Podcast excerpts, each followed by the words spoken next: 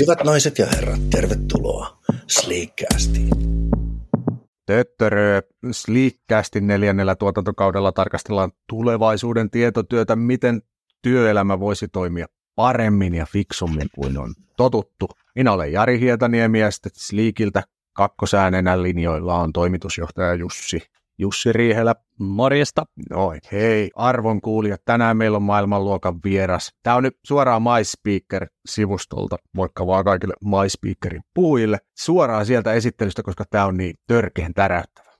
Laura Sokka, puhuja, stressipuhetta ravisteleva neuropsykologi, aivotutkimuksesta väitellyt psykologian tohtori, aivotutkimusta koskevan väitöskirjan rinnalla Lauralla on jo 20 vuoden kokemus neuropsykologin työstä. Laura, tervetuloa. Kiitos. Kiva, kun kutsuitte. Ihana olla teidän kanssa. Vitsi. Niin, tässä tulee niin sellainen pieni olo, kun on oikeasti merkittävästä asiasta. Tietävä asiantuntija paikalla. Huh, ihan, ihan niin kuin stressaa. Uhu, niin itsellekin niin kuin paineet kasvaa, kun kuuntelee näitä hienoja sanoja. Laura, kerro lyhyesti, mitä sä oot työelämässä tehnyt? Yes. Mä oon pohjakoulutukseltani psykologi, valmistuin reilu parikymmentä vuotta sitten ja olen tehnyt pitkään pitkään töitä psykologina ja sitten neuropsykologina tuolla niin kuin siis sairaanhoitopuolella, erikoissairaanhoidossa ja sitten yksityisellä puolella. Ja jossain vaiheessa sitten äh, halusin lähteä erikoistumaan neuropsykologiksi. Meillä se menee sillä että ensin valmistutaan psykologiksi ja sitten vasta myöhemmässä vaiheessa lähdetään erikoistumaan, jos haluaa lähteä. Ja tota, halusin lähteä erikoistumaan ja se tie ei ollut kauhean helppo. Jostain syystä meidän alalla on myös vaikea päästä erikoistumaan nimenomaan neuropsykologiksi. Ja siinä sitten matkan varrella tuli ajatus, että no hei, miksi mä lähtisi tekemään jatko-opintoja, kun tämä erikoistumaan pääseminen oli niin vaikeaa. Ja no sitten mä lähdin tekemään psykologian jatko-opintoja ja rupesin tekemään väitöskirjaani työterveyslaitoksella. Ja tota, sinne perustettiin semmoinen aivotutkimuslaboratorio, jossa me sitten lähdettiin tekemään aivotutkimusta työuupumuksesta. Ja siinä matkan varrella sitten pääsin myös niihin erikoistumisopintoihin, joihin olin jo monta kertaa hakenut. Ja myöhemmin siis väittelin psykologian tohtoriksi 2017 ja erikoistuin. Ja on sitten edelleen teen potilastyötä teen neuropsykologisia tutkimuksia esimerkiksi osana vaikka työkyvyn arviointia, mitäs muuta. Tällä hetkellä mä opiskelen myös psykoterapeutiksi ja, ja niitä opintoja teen. Ja aika paljon sitten enemmän ja enemmän, niin nyt myös yritysten kanssa teen töitä ja puhun tästä stressiasiasta, teemasta, miten siihen sitten pitäisi suhtautua, kun meillä sitä kuitenkin on, niin ettei me sitten ihan kaadutta sen, sen alle. Niin no, aihe on nostanut aika paljon päätänsä tässä viime aikoina. Kyllä. Ihmiset, jo ennen koronaa sitä puhuttiin, ihmiset burnouttasi ja paheni vaan tuossa koronan aikana ja nyt sitten koronat on ohitettu ja burnoutit ei. Niin. Iso aihe, huima. Ja se työuupumus aiheena, se ehkä julkisuudessakin aina aika ajoin jotenkin nostaa päätään että mikä sitten milloinkin on tavallaan se nostattaja, mutta et, et huomaa, että siinäkin on semmoista aaltoilua, että välillä se on enemmän medioissa ja, ja välillä vähemmän. Mistä tuo alun perin kiinnostus tähän aiheeseen nousi?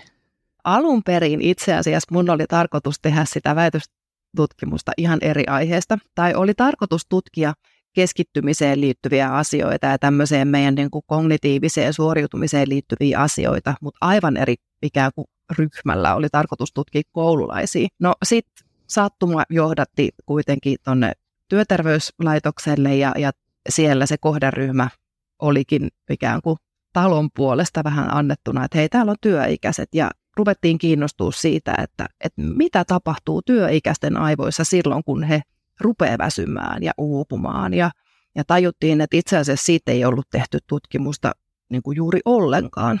Että semmoista tavallaan uraurtavaa tutkimusta päästiin tekemään, joka sinänsä itsessään oli jo aika vaikeaa, koska ei ollut mitään aikaisempaa tutkimuskirjallisuutta, johon olisi voinut nojata. Ja sitten lähdettiinkin vähän puhtaalta pöydältä liikkeelle, mutta tota, joo, sattuma vei lopulta sitten tähän työikäisten pariin. Oh, ja huimat olisi track recordi muutenkin. Kun ei pääse opiskelemaan, niin teenpä tässä nyt sitten väitöskirjan odotellessani. Niin. Kaikki muutkin siellä kuulijat, että jos odottelette jotain, niin pistäkää kännykkä pois. Tehkää niin. väitöskirjaa. Joo, ja, ja sekin ajatus itse asiassa tuli sitten niin kuin mun yliopiston väitöskirjan ohjaajalta, että hei, että no jos et sä sinne pääse, niin miksi et, miksi et sä tekisi sitä väitöskirjaa? Sitten mä, no niin, no, miksi en? Yliopisto halusi vaan rahat siitä Niinpä, väitöksestä. just näin. Ei se, sitä tää on. Tota, mitä sä teet silloin, kun sä et ole työelämässä? Tällä hetkellä tota, siis mulla on perhe, puoliso ja, ja kaksi aikuistuvaa lasta. Esikoinen muutti itse asiassa tuossa just viikko sitten pois kotoa ja ollaan vähän uuden äärellä sen suhteen ja nuoremmankin kanssa, niin nyt vietetään aika paljon aikaa tuolla autossa, kun saadaan opetusluvalla sitten harjoitella tuota autoilun, autoilua ja se on kyllä aika nastaa. Mutta sen lisäksi niin sit mä ulkoilen, liikun monipuolisesti, käyn koiran kanssa lenkkeilemässä tähän aikaan vuodesta, siis kun elokuuta eletään, niin mä myös tykkään tuolla marjastaa ja sienestää ja musta löytyy vähän sellainen Martta Kerholainen tähän aikaan vuodesta, että sit mä hilloon ja mehustan ja teen kaiken maailman säilykkeitä. Niin no, se on mukavaa niin kauan, kun sitä ei ole pakko tehdä sitä. Niin, nimenomaan. Sanoo. Sitten kun on takapihalla se omanapuu, mikä- mitä on pakko niin kuin hillota, niin se, se vetää stressin puolelle. Hei, si aiheeseen. Mä oon tätä stressiä tällä JT-ammattilaisena tarkastellut lähinnä kuluttajan näkökulmasta. Et Harri Kustasperi tuotteisti ihan eri tulokulmasta resilienssikoulutukset, missä ymmärtääkseni opetellaan kohtaamaan odottamatonta, eli käsittelee sitä stressiä ja tuntuu karhujutut myyvä. Sitten mindfulness jooga sovellukset Headspace ja Calm on tehnyt ihan hirveätä voittoa, 100 miljoonaa dollaria vuodessa, eli ihmiset on valmiita niin kuin ostaa jonkinlaisen helpon appiksen stressittömyyteen. Ja sitten sieltä TTLn spekseistä niin näyttäisi työuupumusoireilu lisääntyvän aina vaan vuosi vuodelta ja käänteisesti sitten työn imu on hukassa ihmisille. Mistä tämä johtuu? Avaa vähän tätä ilmiöä. Joo, siis stressiähän meillä on ollut iät ja ajat. Se kuuluu ihmiseen. Se on niin luonnollinen reaktio kuin vaan voi olla. Ja, ja myös erilaisia stressinhallintakeinoja on ollut vuosikymmenet ja tutkimusta siitä on ollut vuosikymmeniä. Ja se, mikä ehkä tässä ajassa on pikkasen uutta on, että on joitakin toimijoita, sit, jotka lähtee vähän haastamaan sitä meille syvään juurtunutta käsitystä siitä, miten me ajatellaan, että millaista se stressi on. Ja jos mä vähän sitä avaan, niin suurin osa ihmisistä ajattelee, että stressi on haitallista ja että se on lähtökohtaisesti haitallista. Ja siihen on hirveän hyvä syy, että ihmiset ajattelee niin, koska sitä on tutkittu ihan valtavasti ja, ja on löydetty valtavasti evidenssiä siihen, että stressi todella voi lisätä riskiä melkein mihin tahansa, mitä me ei haluta. On se sitten meidän suoriutumista tai on se sitten meidän terveyttä, fyysistä terveyttä tai mielenterveyttä tai on se sitten vaikka ihmissuhteita rikkomaan ja, ja perheitä rikkomaan ja näin. Ja siksi on hirveän ymmärrettävää, että siitä varoitetaan. Mä tein itsekin sitä samanlaista tutkimusta, joka kertoi tätä samaa tarinaa, että sitten kun se stressi ikään kuin pitkittyy ja, ja tulee työuupumusta, niin ei se aivoillekaan hyvää tee. Ja kaikki se tutkimus on totta, mitä on tehty.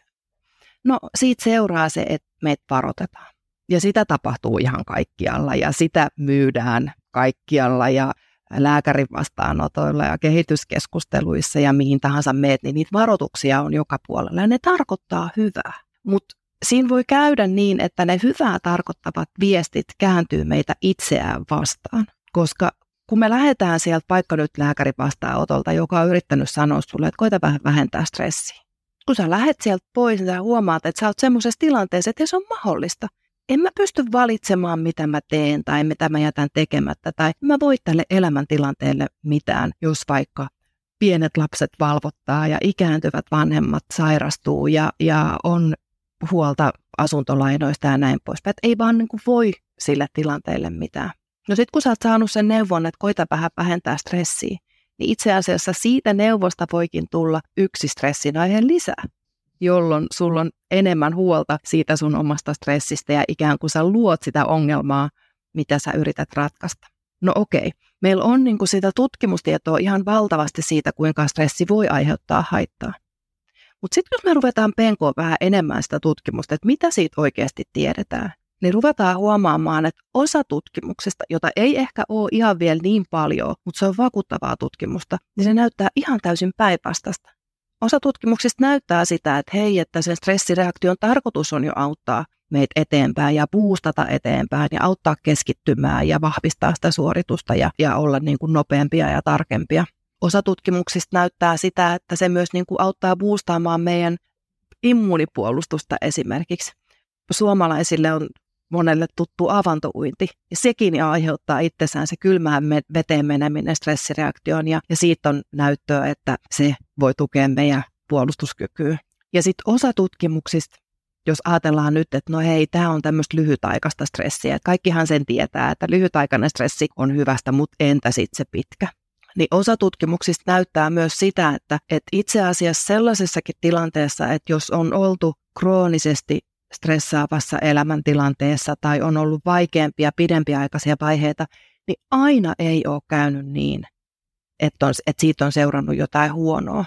Vaan itse asiassa se, että sä oot kokenut sitä stressiä, niin on saanut aikaan sen, että sä oot oppinut jotain itsestäsi, tai sä oot oppinut jotain arvoistas, tai sä oot kasvanut tai kehittynyt henkisesti. Ei siitä huolimatta, että sulla oli sitä stressiä, vaan siksi, koska sulla oli se stressaava elämänvaihe. Ja siksi tavallaan on ehkä niin kuin liian yksioikoista sanoa, että stressi on aina ainoastaan vaan haitallista. Vaan nyt me ollaan sellaisen kanssa tekemisissä, että hetkinen, meillä on kaksi täysin päinvastaista linjaa. Mitä tästä pitäisi ajatella? Kumpi näistä on totta? Enemmän totta. No sekä ei ole mielekästä, että niitä kuin ruvetaan laittaa sit vastakkain, että kilpailemaan, että kummasta on enemmän näyttöä tai kumpi on enemmän totta, kumpi voittaa. Vaan oleellista tässä kohdassa on hyväksyä se, että hei, nämä molemmat on totta. Ja sitten se kiinnostava kysymys onkin, että no mikä näitä erottaa? Ja erityisesti, että mikä tekisi niistä hyödyistä todennäköisempiä kuin niistä haitoista. Ja silloin me tullaan siihen kysymykseen, että miten sä itse ajattelet siitä. Miten sä suhtaudut siihen stressiin, jota sä koet. Mä itse tykkään sellaista määritelmästä stressille, että stressi on jotain sellaista, mitä meidän kehossa ja mielessä ja aivoissa tapahtuu silloin, kun on pelissä jotain sellaista, josta sä itse välität. Ja siksi musta on hirveän ymmärrettävää, että tämän aiheen ympärillä, koska me koetaan sitä joka tapauksessa ja monelle suurimmalle osalle se on meille semmoinen epämukava ja sitten kun haluaisi päästä eroon. Ja on hirveän ymmärrettävää, että on lähetty tuomaan myös tuotteita, menetelmiä, mitä tahansa siis jos sä menet marketin hyllylle, tuota, hyllyväleihin katsomaan, niin siellä sä löydät melkein mistä tahansa hyllyvälistä tuotteen, jossa lukee antistress. On se sitten shampoo tai, tai suurin piirtein jogurttipurkki. Et se ajatus on ollut niin kuin suurimmaksi osaksi se, että, että stressi on haitallista ja siitä pitäisi päästä eroon. Ja sen ympärille vasta niitä tuotteet onkin tuotu. Mutta viime aikoina on ehkä enemmän lähetty haastaa sitä, että hei, onko tämä nyt kuitenkaan ihan koko totuus? Niin no, mulla on omakohtainen kokemus. Mäpä kerron kolme omakohtaista kokemusta. Ensin nuorempana mä harrastin kamppailulajeja. Siinähän siis ei sinne kukaan pakota menee sinne kehään, mutta mulla oli silloin nuorena kova halu pärjätä. Ja sitten kun halus pärjätä, niin halus mennä sinne kamppailemaan. Ja sit, se nosti sitten ihan valtavasti kaikenlaisia niin pelkoja, että no mitä jos en mä pärjää. Sitten tuli vähän sellainen identiteettikriisi, että onko mä hyvä vai huono. Ja sitten kamppailussa, että mitä jos mua sattuu ja mitäs jos mä en tee oikeita asioita. Että kauheasti tällaisia juttuja. Ja kaikki lähti siitä vaan, että kun halus mennä sinne. Ja siinä sitten urheilupsykologiassahan on se ziljoona erilaista työkalua sitten käsitellä näitä, sitä ajatusmallia sitä omasta identiteetistä ja siitä urheilutilanteesta ja sitten niistä yksittäistä tekniikoista. Kaikkea pystyy niin kuin etukäteen pyörittelee. Mutta si- sitten kun sinne meni ja sitten kisat meni miten meni, niin se hetki kisojen jälkeen, seuraava viikko kisojen jälkeen, mikään ei ole ikinä elämässä tuntunut niin hyvältä. Se on varmaan niin kokaiinia kehutaan parhaaksi huumeeksi, niin toi oli niin kuin sellaista arkielämän kokaiinia. Siis kaikki tuntui niin kevyeltä ja helpolta ja kun se oli vaan se täysin itse omasta halusta asetettu stressi, tavoite. Se oli, se oli ohitettu. Ja ihan sama, miten siellä kisoissa meni, niin se elämän keveys siinä sitten sen kisojen jälkeisellä viikolla, se oli jotain sellaista, että se vieläkin maistaa. Niin se oli eka. Sitten toinen. Meidän ensimmäisellä lapsella oli sydänvika ja sitten kun eka lapsi syntyy, niin siinähän on kauheasti kysymyksiä, että hetkinen, että meneekö synnytys hyvin ja mitäs tässä nyt. Ja sitten se yhtäkkiä niin kuin roudattiinkin meidän sylistä sitten teholle sillä ja kukaan ei selitellyt mitään ja sitten siellä otetaan kuvia ja kuunnellaan ja totiset lääkärit tulee kiukutteleen, että kun heidät revittiin kotisohvalta syömästä McDonald'sia, että mikä täällä nyt on, täällä on ihan tavallinen sydänvika vaan, että näitä nyt näkee. Ja siitä nousi ihan valtava sellainen erilainen stressi, sellainen niin kuin kutsumaton stressi. Ja sitten siinä tilanteessa huomasi, että pystyi käyttämään niitä ihan samoja työkaluja, mitä oli sieltä niin kymmenen vuoden takaa urheiluelämästä löytänyt, että lokeroi ja ajatteli, että on sitten tulevaisuus. Sillä pysty pelaamaan sitä kertaluokaltaan niin kuin moninkertaista sellaista tosielämän stressiä. Ja sitten vielä kolmas esimerkki, kun sä puhuit sitä väsymyksestä, niin ju, me nauhoitetaan tätä nyt elokuussa. Lapset on just mennyt kouluun ja tarhaan ja sitten on flussakautta ja meillä on kolme lasta, niin ne kaikki on sitten vuorotelle flussassa. Niin tässä on pari viikkoa valvottu yöt ja sitten käytiin Särkänniemessä viikonloppuna ja tässä nyt Isukilla on univelkaa, niin hyvä luoja ne laitteet tuntui hirvittäviltä väsyneenä. Sellaista hauskaa rytkytystä, niin kuin huvipuistolaitteet on, niin väsyneenä se oli aivan sietämätöntä. Mua, mua niin kuin pelotti, mua pelotti, että mitä jos tämä laite putoaa mitä jos lapsi putoaa veressä. Sellaisia täysin niin kuin typeriä pelkoja, että voi voi, että Ruotsissakin vuoristorata putosi. Ihan sellaisia käsittämättömiä. Että sit, sillä on ihan valtava merkitys niillä voimavaroilla tuommoisella. Musta oli ihan mahtava kuunnella, tota, kun sä aloitit sieltä urheilusta. Ja mä ajattelen, että kilpaurheilijoilla on varmaan parasta tietämystä nimenomaan siitä, että se paine ja se jännitys ja se epävarmuus, ja kun se tulee sieltä omasta halusta, niin siihen on keinoja ja he niin kuin ymmärtää sen, että hei, tämän jännityksen ja tämän paineen on tarkoitus auttaa mua ja viedä mua eteenpäin. Olla se sellainen polttoaine, joka sitten niissä jännittävissä kilpailutilanteissa, niin että sen jännityksen on tarkoitus auttaa ja boostata sua eteenpäin. No sitten kun sä veit sen siihen toiseen tilanteeseen, että aina ei ole mahdollista valita sitä. Ei se, se, se ei tule kysymällä tai pyytämällä, vaan se tulee pyytämättä se stressaava elämäntilanne. Sä et voi valita. Näin meille nyt tapahtui ja se osuu tosi henkilökohtaiseen, itselle tärkeäseen asiaan ja niihin asioihin, joista sä välität ja joita sä rakastat ja joista sä haluat pitää huolta, niin siinäkin tilanteessa, kun sä et voi niin kuin ohittaa sitä stressiä ja sä et voi tavallaan työntää sitä sivuun, niin sä voit aina kuitenkin valita sen, että miten sä siihen stressiin ja epävarmuuteen haluat suhtautua. Ja se on musta semmoinen iso asia, mikä me herkästi ihmisinä unohdetaankin, että meillä on se mahdollisuus myös ajatella ja tietoisesti tehdä valintoja siitä, että miten mä haluan tähän tilanteeseen suhtautua, jolle mä en voi mitään. Todellisuus on se, mitä se on. Mutta miten mä haluaisin ajatella tässä tilanteessa, jotta tämä tilanne olisi mulle vähän helpompi, meidän perheelle vähän helpompi, veisi meitä enemmän sinne suuntaan, mikä on hyvä.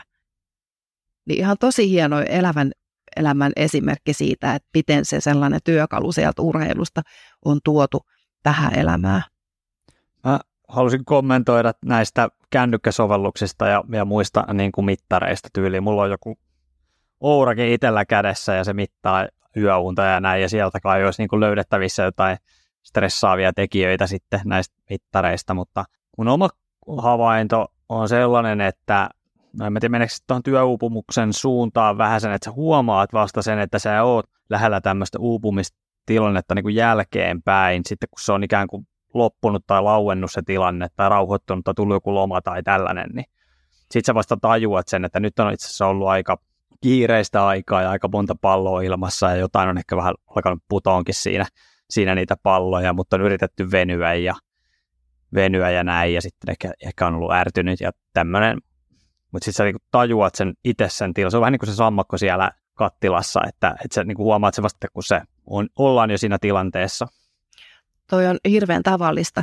Ja silloin kun me tein sitä työopumukseen liittyvää tutkimusta, niin nähtiin, että silloin kun se uupumus, siis sitähän ei, sehän on hirveän subjektiivinen kokemus ja sitä ei pysty arvioimaan mitenkään muuten kuin kyselylomakkeilla. Ja siinäkin ihmiset hyvin eri tavalla sitä arvioi, että mikä on itselle uuvuttava ja mikä ei, mutta tavallaan siinä vaiheessa, jos puhutaan ikään kuin semmoisesta lievästä työuupumuksesta, niin, niin se kokemus, mikä itsellä oli, niin huomattiin, että silloin itse asiassa ihmiset alkaa lisätä sitä vettä sinne myllyyn. Se vauhti vaan ehkä vähän kasvaa. Ihmiset saattaa jopa suoriutua paremminkin kuin aikaisemmin.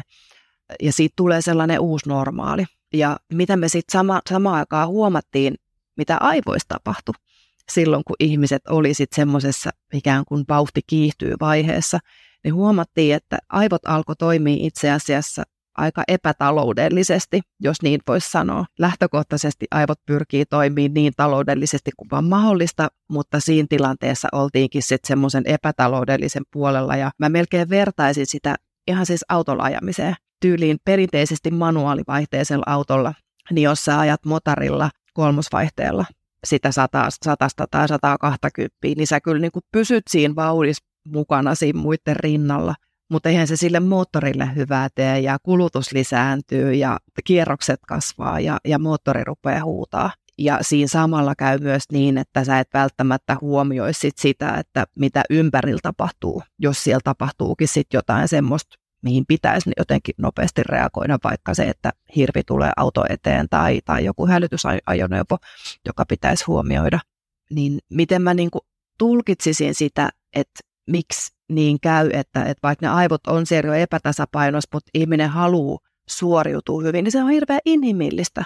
Että sitä haluaa suoriutua hyvin ja haluaa, että on se hallinnan tunne ja pitää ikään kuin kaiken keinoin kiinni siitä, että kyllä tässä nyt pärjätään. Kunnes sitten jossain vaiheessa, jos se ehtii äityy pahemmaksi ja tavallaan ei tuu sellaista pysähtymistä siihen matkan varrelle, niin sitten voi alkaa käydä niin, että tuleekin niitä ajovirheitä ja vauhti hidastuu ja tulee sellainen pahempi droppi. Pystyykö tuohon tarttu? Sä puhuit siitä kyselylomakkeesta. Jos kyselee säännöllisesti, niin sittenhän siihen saa sellaisen niin kuin jonkinlaisen käyrän, että hetkinen, että nyt vastaukset muuttuu. Mutta onko siihen työkaluja niin kuin jotenkin, jos tässä hetkessä vaan kysyy kymmeneltä ihmiseltä jotain, tai niin kuin mittaroida yleensä, onko siihen joku mittari, sellainen että pystyisi niin kuin, keltä tahansa selvittämään, että onko ne nyt kolmosvaihteella vai vitosvaihteella. Niin, onko sellaista objektiivista mittaria? En mä oikein tiedä, että onko, koska sitten jokaisella se sellainen keikahduspiste on kuitenkin niin erilainen. Ja tietyllä tavalla, kun mä mietin sitä, että silloin kun just vaikka mekin näitä kyselylomakkeita käytettiin, niin, niin, ja saatiin ikään kuin ihmisille joku numeroarvo sille, että, että onko uupumusta tai onko vähäistä uupumusta tai ei lainkaan tai vakavaa, niin se, mitä me ei koskaan tajuttu sen tutkimuksen aikana kysyä, oli se, että miten he itse suhtautuu siihen jännitykseen ja paineeseen ja epävarmuuteen ja stressiin, mitä he kokee. Ja mä ajattelen, että se olisi ollut ihan äärimmäisen informatiivista, mutta ei me osattu, ei me tiedetty että tällainenkin palapelin palanen on olemassa tässä. Huomio oli semmoisissa niissä niin kuin stressin aiheuttajissa, mutta me ei ymmärretty eikä silloin osattu kysyä sitä, että hei, miten tämä toinen puoli tässä palapelissä, koska sillä näyttää olevan viimeisen kymmenen vuoden aikana tehtyjen tutkimusten perusteella iso merkitys, jossa itse ajattelet, että se paine ja ahdinko ja stressi, mitä sä koet siinä, että sen on tarkoitus auttaa sua ja viedä sua eteenpäin, niin on todennäköisempää, että siitä alkaa syntyä myös jotain enemmän hyvää kuin huonoa. Joo, mä myös koen, että ihmisiä on tosi erilaisia. Osa niin kuin hakeutuu paineistettuin tilanteisiin, jotta, ja sitten siinä on joku motiivi, että tuntee elävänsä tai saa aikaan. Mulla on sellainen, joskus opiskelin ammatilliseksi opettajaksi ja meillä oli sitten, siellä oli ihan aikuisia ihmisiä siinä meidän ryhmässä ja sitten käytiin niin kuin että millä tavalla ihmiset saa aikaiseksi, kun piti ryhmätyötä tehdä, niin siellä oivalsin, joku ihminen kertoo olevansa viime tippailija, että hän aloittaa ihan viime tipassa ja hän on aina niin tehnyt ja se on hänen tapansa tehdä, että niin kuin sovitaan ryhmätyöstä vaan palat, niin hän kyllä tekee sen, mutta hän aloittaa viime tipassa, että se on hänelle tehokkain tapa, että siinä tulee se paniikki, joka ajaa hänet sitten ajamaan. Tekemään. Ja mä oon sitten taas eri, eri ääripäässä, että suunnittelen ja teen tosi hyvissä ajoin, ettei yhtään vaan me kiireen puolelle ala stressaamaan. Ja sitten oivalsin, että kaksi ihmistä tekee saman tehtävän aivan eri tavalla. Ja toinen käyttää nimenomaan sitä jonkinlaista niin kuin aikapainetta siihen, että hän saa aikaiseksi. Ja ihan tietoisesti käyttää sitä työkaluna sitä painetta. Niin oivalsin vaan, että me ollaan ihmisinä tosi tosi erilaisia. Että osa, osa aidosti kaipaa sitä. Kyllä. Ja sitten toi, kun me yhdistetään, laitetaan noin vaikka samaan työyhteisöön tekemään, niin kuinka tärkeää itse asiassa siellä on sitten kommunikoida se, että hei, mä saan aikaiseksi vasta sit, kun on ihan pakko, ja se toinen tarvii sen systemaattisen etenemisen, niin mitkä pelisäännöt siihen luodaan, jotta molemmilla on sellainen luottavainen ja turvallinen fiilis, että kyllä tämä projekti saadaan maaliin. Että se, joka tarvii sen systemaattisuuden, niin sille ei ole niin kuin ekstra huolta siitä, että sen pitää nyt holhota sitä työkaveria, että tee nyt, että mitkä pelisäännöt siihen sitten luodaan. Musta tuntuu, Jari, että on varmaan aika tyypillistä, että aika monet tekee niin kuin viime tipassa. Musta tuntuu ainakin silloin jo niin kuin yliopistoaikoina, niin, niin ohjelmistoharjoitukset tehdään niin kuin legendaarisesti sillä lailla, että jos on niin kuin vuorokauden vaihteessa se deadline, niin se niin kuin just silloin kymmenettä minuuttia aikaisemmin palautetaan se. Pakko on paras muusa. Just niin. Ja sitten sit mulla käy vastaanotolla paljon nuoria aikuisia ja aikuisia, joilla on ADHD. Ja voisin ajatella, että tämä on heillä varsin ylikoros, niin kuin tavallaan ylikorostunutta siinä potilasryhmässä, että nimenomaan asioita saadaan aikaa vasta, kun ne tehdään viime hetkellä. Tulee se viimeisen minuutin paniikki. Mutta onko toi niinku järkevää tutkimustiedon valossa, että me välillä luodaankin semmoisia keinotekoisia deadlineja, että me saadaan tätä jonkinlaista painetta, että tähän pitäisi saada valmiiksi, ja luodaan semmoista stressiä, ihmisille tulee vähän sellainen, että mä oon nyt vähän niin kuin luvannut, että tässä tiettynä päivänä on jotain valmista ja pyritään siihen. Kysyykö että, että onko se järkevää tavallaan luoda? Niin, että tällaiset hyödynnetään sitä ihmisten stressiä, että tulee vähän sellaista painetta. Niin. Saada aikaan. Niin. Niin, tilanteetkin on varmaan niin erilaisia ja ihmiset on niin erilaisia, että millaisena he sen kokee. Että kokeeko he sen, että he nimenomaan tarvii sen pienen paineen päästäkseen sinne maaliin vai kokeeko he sen, että heti kun tulee se paineen tuntu, niin tässä on jotain uhkaavaa tapahtumassa. Ja siitä me itse asiassa päästään niihin ajattelutapoihin, joista, joista me tässä nyt vähän puhutaan, että mitä ne ylipäänsä on. Tai no, ajattelutapa on ehkä suomenkielinen sana sille, englanniksi puhuttaisiin mindsetistä. Ja mitä se käytännössä on, niin kirjaimellisesti setting of the mind – tietyllä tavalla meidän mielen oletusasetukset siitä, miten me ajatellaan, että asiat on tai mitä me ennakoidaan asioiden menevän, miten me ajatellaan, että asiat on ja menee. Ja tota, vähän niin kuin sulla on puhelimessa tai tietokoneessa oletusasetukset, niin mielessä on myös oletusasetukset, joista me ei olla tietoisia, eikä meidän tarviikaan olla tietoisia ennen me nosteta niitä tällainen suurennuslasin alle. Ja vähän mietitään, että hei, miten sä ajattelet stressistä. Eikä tämäkään ole mikään semmoinen mustavalkoinen kaikki tai ei mikään kysymys, mutta suurin osa ihmisistä kallistuu sinne suuntaan, että se on haitallisempaa. Ja se on ehkä just se viesti, että meille tavallaan näytetään vaan se toinen puoli siitä todellisuudesta. Meitä varoitetaan jatkuvasti siitä, kuinka haitallista se on. Niin, niin vaikka se tutkimustieto ja kaikki ne viestit, niin vaikka ne olisi totta, niin ne ei pelkästään välitä sitä todellisuutta, vaan ne myös luo sitä. Ja meillä on niitä ajattelutapoja just sen todellisuuden takia, missä me eletään.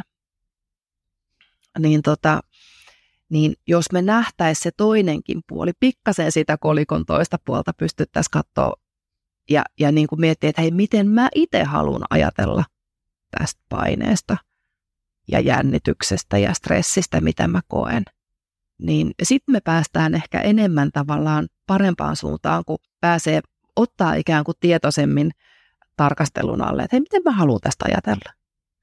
Eli onko se kysymys niin kuin jokaisen omalla kohdalla siis, että löytää sen oikean stressitason, koska se on sekä hyvää että huonoa, mutta et, et löytää sen optimin. Sitä, sitä voi olla aika vaikea niin kuin löytää tavallaan, että mikä se on se optimi enemmänkin mä ajattelen niin, että sit kun sitä tulee, kun sä voit luottaa siihen, että sitä tulee, niin kauan kun meillä on elämässä asioita, joista me välitetään, niin me koetaan myös stressiä, niin, niin enemmänkin, että sit kun sitä tulee, niin, niin vaikka se ei tunnu kivalta, niin voi miettiä, että, että mitä mä ajattelen tästä, mitä tämä kertoo, mihin tämä osuu.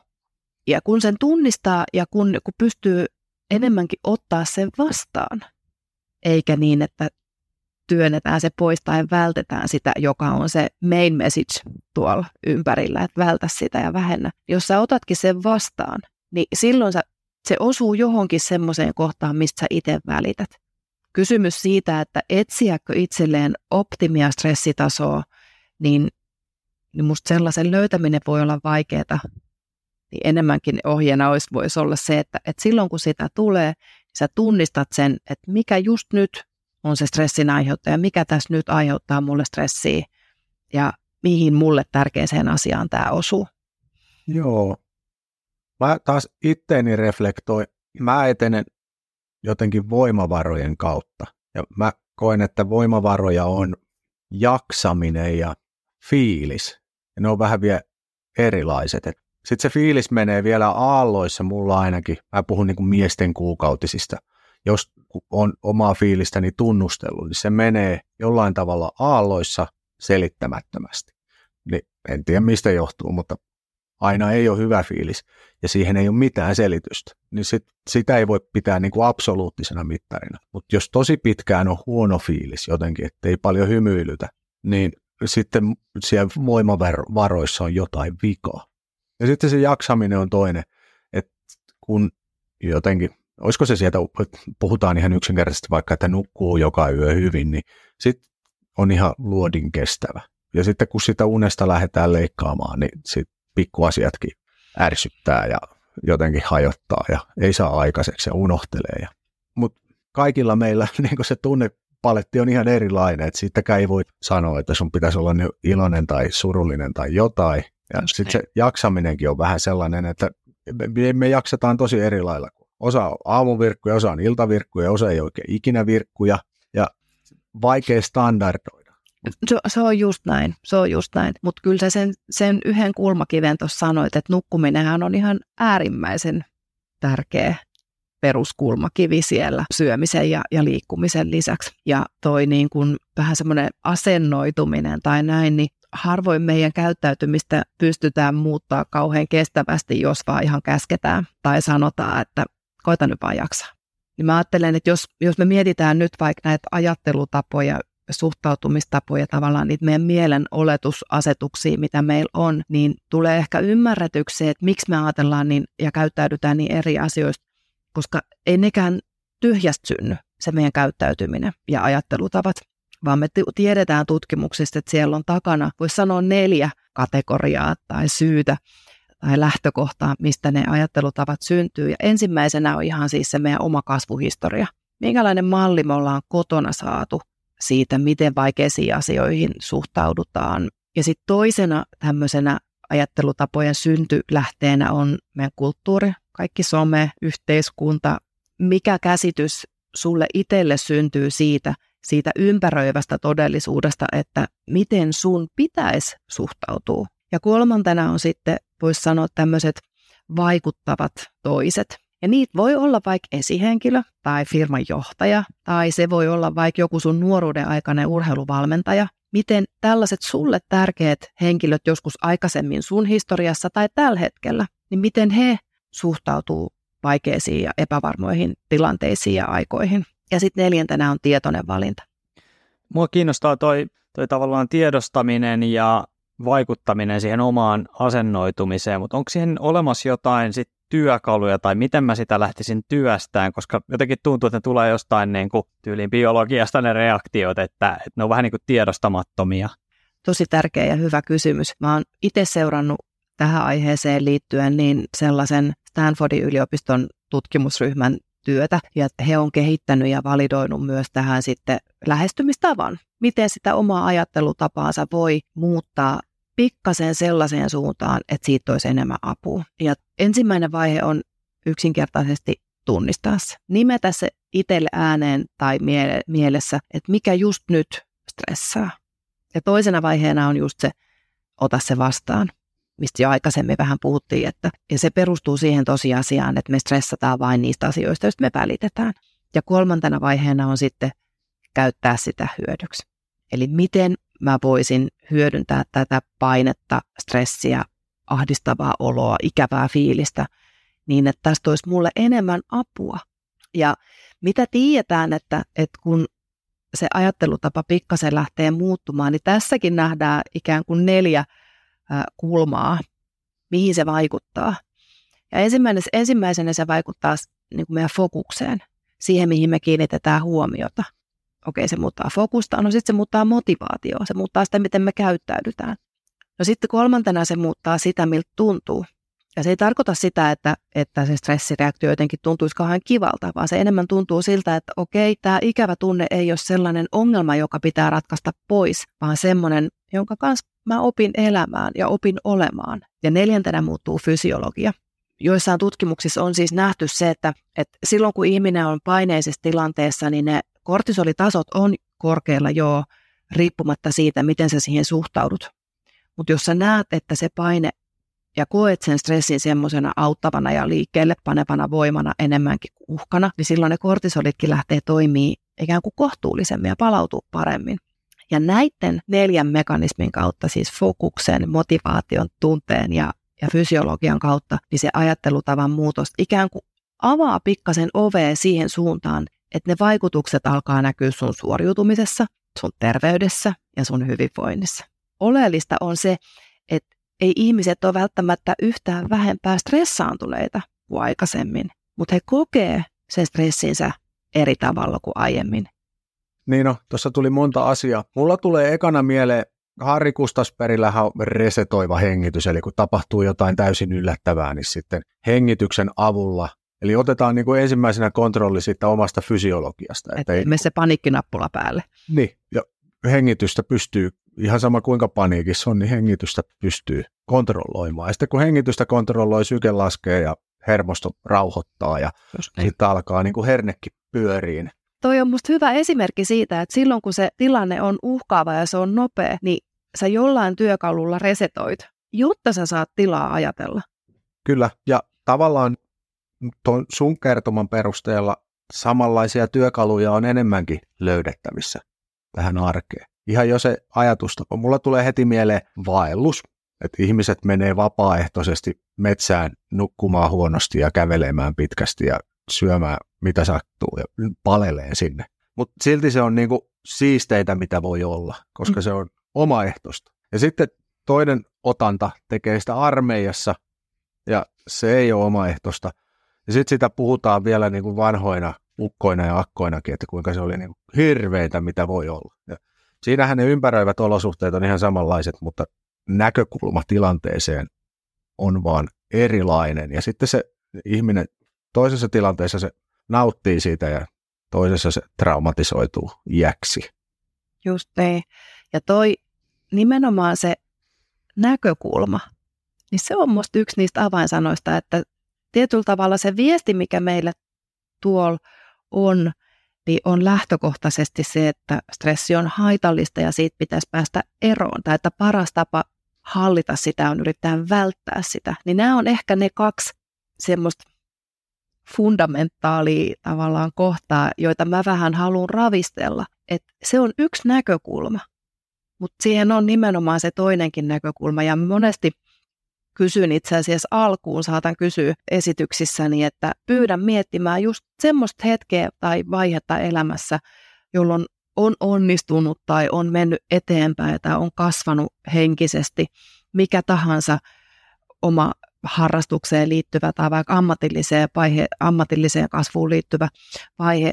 Ja sitten mä kysyn niin kuin kysymyksinä, että, että no koiksa silloin yhtään stressiä? Joo, kaikki nyökkää.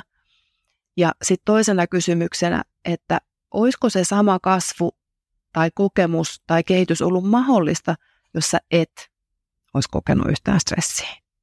Ja just nimenomaan se, että tämä on yksi näkökulma siihen – että se voi auttaa meitä menemään eteenpäin, mutta se vaan ei ole kovin yleinen näkökulma. ja arjessa me ei oikein ajatella niin. Niin sitä mä vähän haluan herätellä, mutta tosi hyvä, kun Jari sanoit, että tässä on vähän sulateltavaa, koska toi on just se semmoinen ajatus, mitä mä kuulen tosi paljon myös palautteena, että hetkinen, että tässä on aika paljon ajateltavaa ja sulateltavaa. Niin siinä oli mullekin silloin, kun mä muutama vuosi sitten rupesin löytää tätä kirjallisuutta, joka tästä kertoi, koska muthan on opetettu ja koulutettu terveydenhuollon ammattilaisena siihen, että stressi on lähtökohtaisesti haitallista ja sitä on syytä välttää. Ja sitten kun mä löysin tätä kirjallisuutta, joka rupesi ravistelemaan sitä, niin mulla tuli jopa ehkä vähän sellainen huijattu olo, että mitä ihmettä. Mulle on kerrottu tämä toinen puoli ja mä oon tehnyt sitä omassa työssäni hyvä ties kuinka monta vuotta. Neuvonut ihmisiä vähentämään stressiä. Ja sitten mä rupean miettimään, että ei vitsi, onko mä itse asiassa tehnyt enemmän hallaa? Tuohon kysymykseen, mitä, tota, mitä sä Laura esität niissä sun yleisöille, niin, niin kyllä mulla ainakin on siis, no niin kuin varmaan kaikki se yleisössä, että, että jos on esimerkiksi joku jännityspalaveri, johon sun pitää tehdä esitys tai, tai joku tärkeä tilaisuus, missä sun pitäisi, mä tiedä, no ehkä ammattipuhujat erikseen, mutta siis semmoista, joka puhuu harvemmin isolle yleisölle ja pitäisi vakuuttaa ja näin, niin kyllähän ne niin kuin stressaa. Ja kyllä mä ainakin väitän omassa työssä, että se, että on sitä stressiä, niin se just pakottaa sitä fokusta ja siitä niin kuin lopputuloksesta tulee parempi. Kyllä, sä tiedät, että siinä on jotain sulle tärkeää tai sellaista merkityksellistä meneillään. Mulla tulee tuosta mieleen yksi sellainen tutkimus, joka kans vähän avasi mun silmiä tästä aiheesta. Tota, otan askeleen taaksepäin. Siinä meidän työupumustutkimuksessa me tehtiin yksi semmoinen koeasetelma siellä labrassa, että koko ajan mitattiin aivosähkökäyrää ihmisiltä tuosta pään pinnalta ja esitettiin heille tämmöisiä puheääniä, jotka oli tunnepitoisesti latautuneita. Siellä oli iloisia ääniä, vihaisia ääniä, surullisia ääniä ja niin poispäin. Ja me huomattiin, että silloin kun ihminen oli uupunut, niin sen huomio kiinnittyi automaattisesti nopeammin niin negatiivisiin äänensävyihin, ilman että heidän tarvitsi tehdä yhtään mitään, ilman että he edes tajusivatkaan, vaan se tapahtui täysin automaattisesti. Ja tavallaan siis sopii tosi hyvin semmoiseen arkikuvaan, että sit kun sä oot ärtynyt, sä oot vähän pinnakireellä, niin sä nappaat, ima, imet oikein kaiken, kaiken negatiivisen ympäriltä. No, sitten joitain vuosia myöhemmin mä siis löysin toisen tutkimuksen, jossa tulos oli käytännössä ihan samanlainen. Että ihmiset poimi ympäriltään kaiken sen negatiivisen.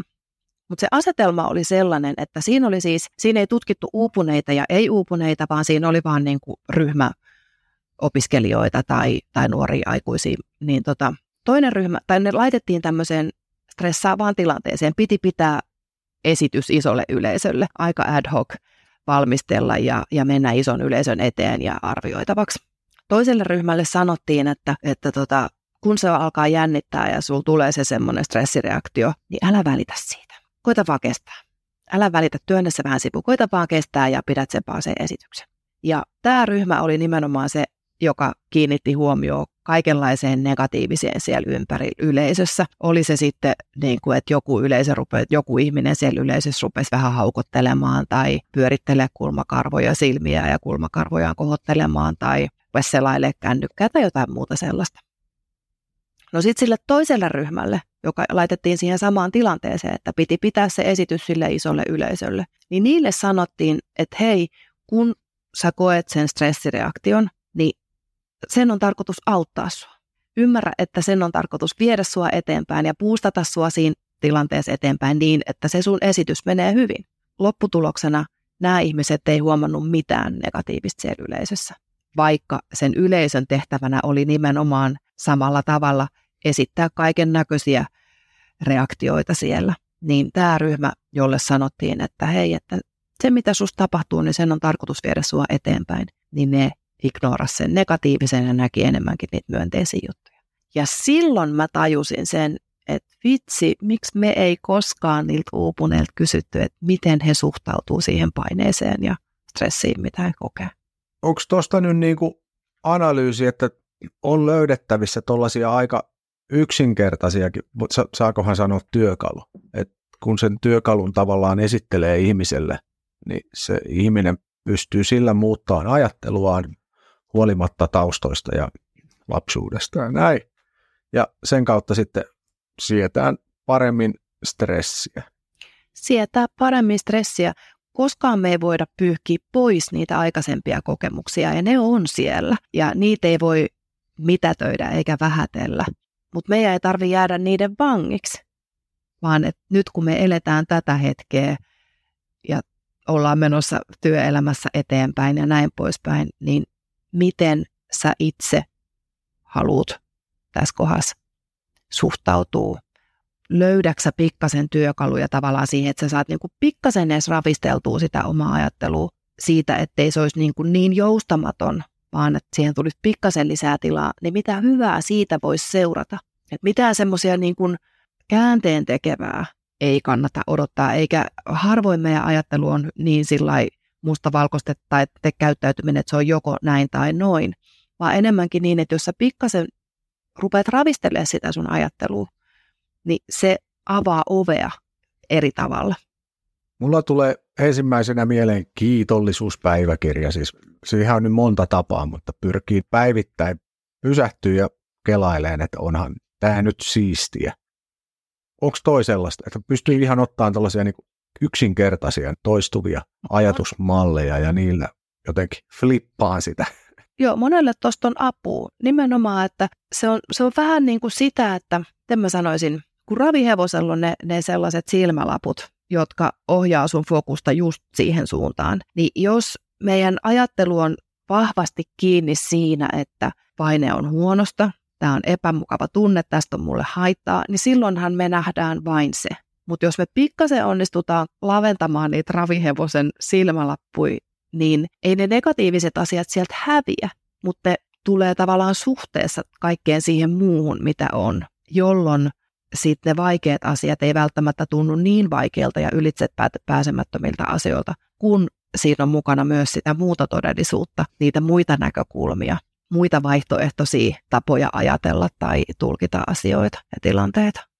Vielä tuohon käsittelyyn, niin onko sillä vaikutusta, että mikä se stressin lähde on tai mitä se ihminen stressaa, että miten siihen ää, reagoi vai onko se lähtökohtaisesti samat niin kuin samalla lailla sitä lähestytään, mutta toiset on vain helpompia ja toiset vaikeampia. Ehkä just näin, että jos me ajatellaan, että me saatetaan kokea aamulla stressiä siitä, että lapset ei pukenut riittävän nopeasti ja, ja aamupalat jäi syömättä ja sitten ei ehditty kouluun ja näin poispäin. Ja samaan aikaan meillä voi olla oikeasti iso huoli omasta tai läheisen vaikkapa terveydestä. Me koetaan stressiä, mutta ne mittasuhteet on aivan erilaiset, silti me käytetään samaa sanaa suurin piirtein siitä asiasta. Et aina me ei voida vaikuttaa siihen tilanteeseen, mutta me aina voidaan vaikuttaa siihen, että miten me suhtaudutaan siihen. Onko kuitenkin niin, että nämä ikään kuin eri stressinlähteet syö sitä samaa resurssia tai täyttää samaa lasia, että jotenkin tuntuu, että joskus on kuullut tällaisia tilanteita, että on niin kuin useita stressilähteitä ja sitten jos tulee joku pieni lisää ylimääräinen stressi, että vaikka kun pieni juttu, että pitäisi joku tehdä tai, tai näin, niin sitten se niin kuin tavallaan kaatuu koko korttitalo siinä saman tien sitten.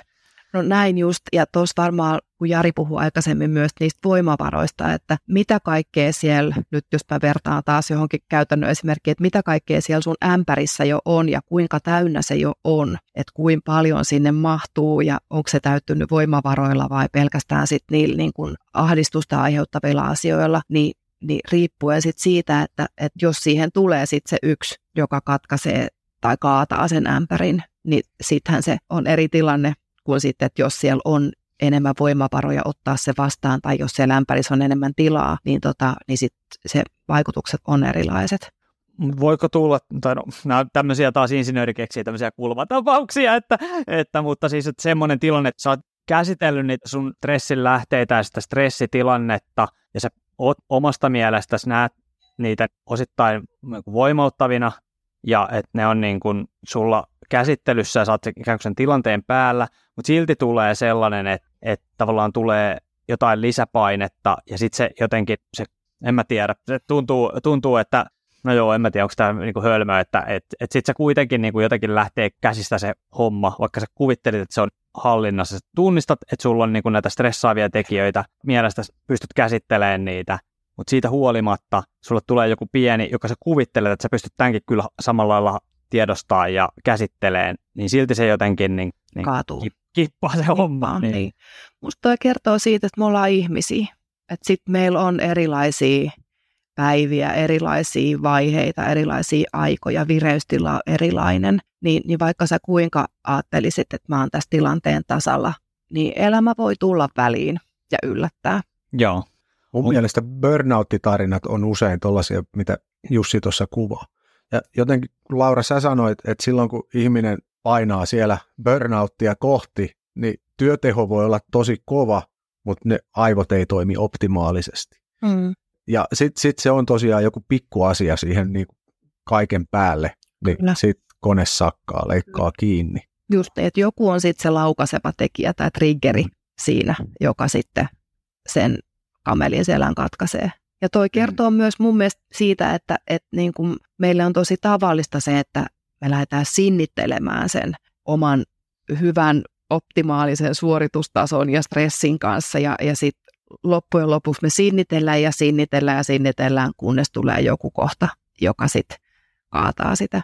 Ja siinä tietyllä tavalla, jos me palataan taas takaisinpäin niihin ajattelutapoihin, niin siinä sinnittelyssäkin, niin siellä todennäköisesti taustalla on sellainen ajattelumalli, että tämä paine, mitä mä koen, niin tämä on lopun perin luonteeltaan haitallista. Tämä on jotain sellaista, mistä pitää päästä eroon. Mutta jos pystyy vähän oppii kääntämään sitä siihen suuntaan, että hei, että tämä ei ole aina uhka, vaan tämä on, tai eikä sivutuote semmoinen, mikä vaan niin kuin jäte tuosta tulee mukana, vaan enemmänkin semmoisena tienviittana, että mitä mä voin tästä oppia, mihin tämä osuu. Niin meillä tapahtuu sitä ihan jatkuvasti, että meillä on niitä paineisia tilanteita ja me suoriudutaan hyvin tai joskus huonommin. Sitten tulee joku suvantovaihe ja sitten tulee taas uusi hankala vaihe ja me ollaan opittu siitä aikaisemmasta jotain. Me ikään kuin mennään siinä stressissä tasolta toiselle tai sen stressin käsittelyssä tasolta toiselle, vähän niin kuin ekaluokalta tokaluokalle. Meillä on tullut joku pohja ja me on opittu jotain, sitten vähän aikaan ei tapahdu mitään, sitten tulee taas uusi tilanne. Mitä se aikaisempi tilanne olisi voinut opettaa mulle sen sijaan, että se on aikaisempi on ollut vaan semmoinen riippakivi, kaikkien muiden riippakivien joukossa.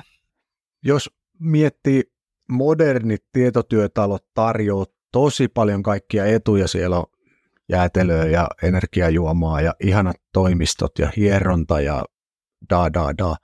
Niin auttaisiko, jos siinä olisi vielä jonkinlainen mindset coach, varmaan suomeksi psykologi. Oi mahtavaa. Et, et vois kun mulla tulee niin kuin aina amerikkalaiselokuvat mieleen. Menestyneet ihmiset, joilla on kaikki täydellisesti käy psykologin sohvalla pötköttelemässä ja juttelemassa vaan sitä niiden omaa arkista ajattelua, ja se psykologi sit siitä sparraa, reflektoi, tarjoaa työkaluja, ja ne, sen jälkeen ne ajattelee vahvemmin. Niin eikös tässä ole vähän niin kuin tilaus sellaiselle, sellaiselle on personal coaching ja ura coaching, niin pitäisi olla sitten ajatustapa coaching, ja just näin, että, että ne jäätelöt ja hienot kahvikoneet, niin ne voi olla kiva juttu siinä, mutta ei niillä laskui makseta, eikä niillä sitä, tai että niillä ei paikata sitä, että jos siellä on työolot on huonot tai mitä kaikkea, kemiat ja johtaminen on huonoa, niin eihän se vaan vähättelee. Ja sitten ikään kuin työnantaja saattaisi pahimmassa tapauksessa niin kuin olla tyytyväinen ja pestä käteensä, että okei, no tämä on hoidossa. Me tarjotaan hyvät kahvit, niin tämä on tässä.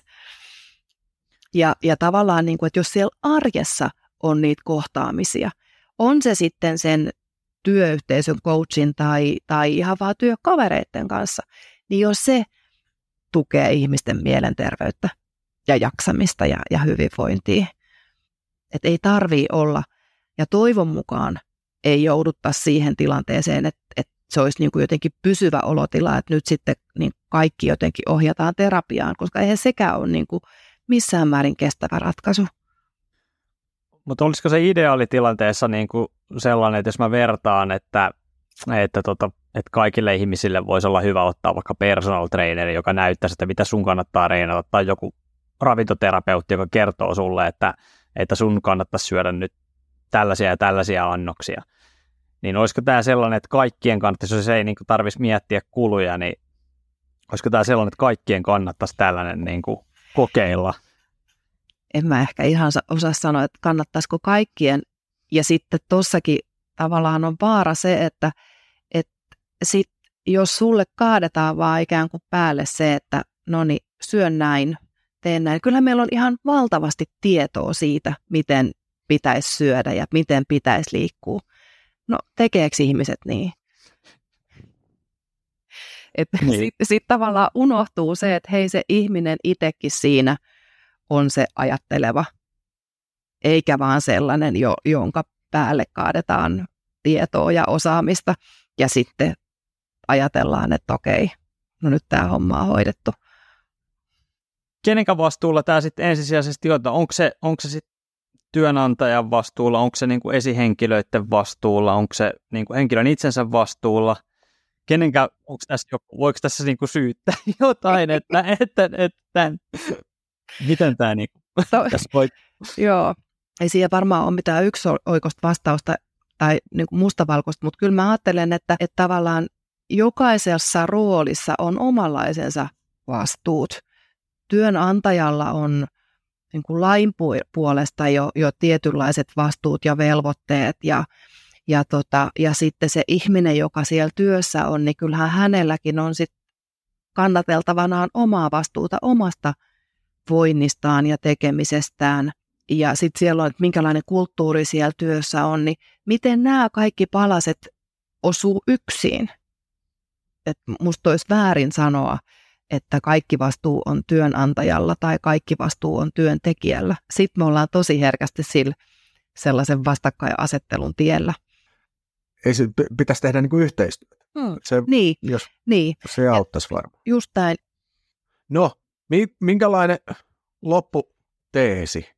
Miten Laura me suomalaiset tästä nyt eteenpäin? Tutkimusta jatketaan, työkaluja tulee lisää, mutta eikö vaan, että yksilönä kantsii vähän kuunnella niin kuin sitä, että sitä stressiä, voimavaroja, motivaatioita, Jari Hakasen ihana työn imu, että mikä niin kuin töissä vetää puoleensa. Aina siellä on joku, mikä sinne vetää ja joku työntää pois. Eikö, eikö tämä nyt vaadi vähän sellaista, että minä ja sitten me yhdessä reflektoimme Just Niin.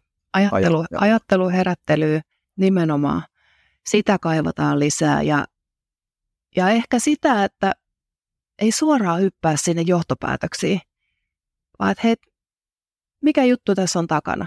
Niin kuin esimerkiksi nyt, kun me ollaan juteltu tästä ajattelutavoista niin, niin ja, ja huomattu, että tässä on aika paljon sulateltavaa, niin jos mä olisin vaan niin kuin suoraan mennyt sinne johtopäätöksiin ja sanoa, että pikkasen käännä sitä ajattelun nuppia niin kuin toiseen asentoon, niin se olisi voinut tuntua aika päälle liimutulta ja ehkä jopa semmoiselta toksisen positiiviselta. Mutta jos me vähän ymmärretään, että mitä mekanismeja siellä taustalla on, mikä juttu siellä taustalla on, niin minkä tahansa muutoksen tekeminen on piirun verran helpompaa, kun siellä on vähän takana enemmän ymmärrystä. Mutta eikö vaan voi korostetusti vielä sanoa, että tällainen keski-ikäinen suomalainen mieskin pystyy muuttamaan vielä ajattelutapaansa jos minä vain niin haluan. Kyllä, keski-ikäinen mieskin pystyy ajatteluaan muuttamaan, kun ottaa sen siihen vähän luupin alle ja rupeaa katsomaan. Mites Laura, jos tästä vähän niin kuin innostui tästä, tästä aiheesta, niin onko jotain kirjaa, podcastia tai muuta lähdettä, mitä kautta pystyisi vähän niin kuin pääseen sisään, tähän niin kuin ajattelu for dummies, tämän no, Tämä podcasti tietenkin, eikö niin? ja, ja, tota, ja, ja suomenkielistä kirjallisuutta ei vielä kauheasti ole, englanninkielistä jonkun verran. No, mä oon ollut mukana tähän aiheeseen liittyvissä podcasteissa viimeisen puolen vuoden, reilun puolen vuoden aikana jonkun verran, että tota, ja on yhteen kirjaan kirjoittanut luvun ää, tästä aiheesta semmoiseen kuin Work Goes Happy, paremman työelämän voimavarat – näistä samoista aiheista kirjoittanut siihen. Ja mä tuun mielelläni yrityksiin puhumaan tästä aiheesta, mutta tavoittaa LinkedInistä, Instagramista ja ja omilta verkkosivuiltani atenta.fi. Kyllä, vahva suositus. Mä on ainakin ihan puulla päähän lyöty. Löytyy niin paljon syvyyttä aiheesta ja sellaista niin kuin pysäyttävää. Pitääpäs Joo. vähän mietiskellä. Joo, hienoa kuulla. Ja mulla on itsellä hirmuisen hyvä olo, jos kuulijalle jää vähän sellainen olo, että mitä mä just kuulin. Kiitos Laura. Kiitos. Kiitos.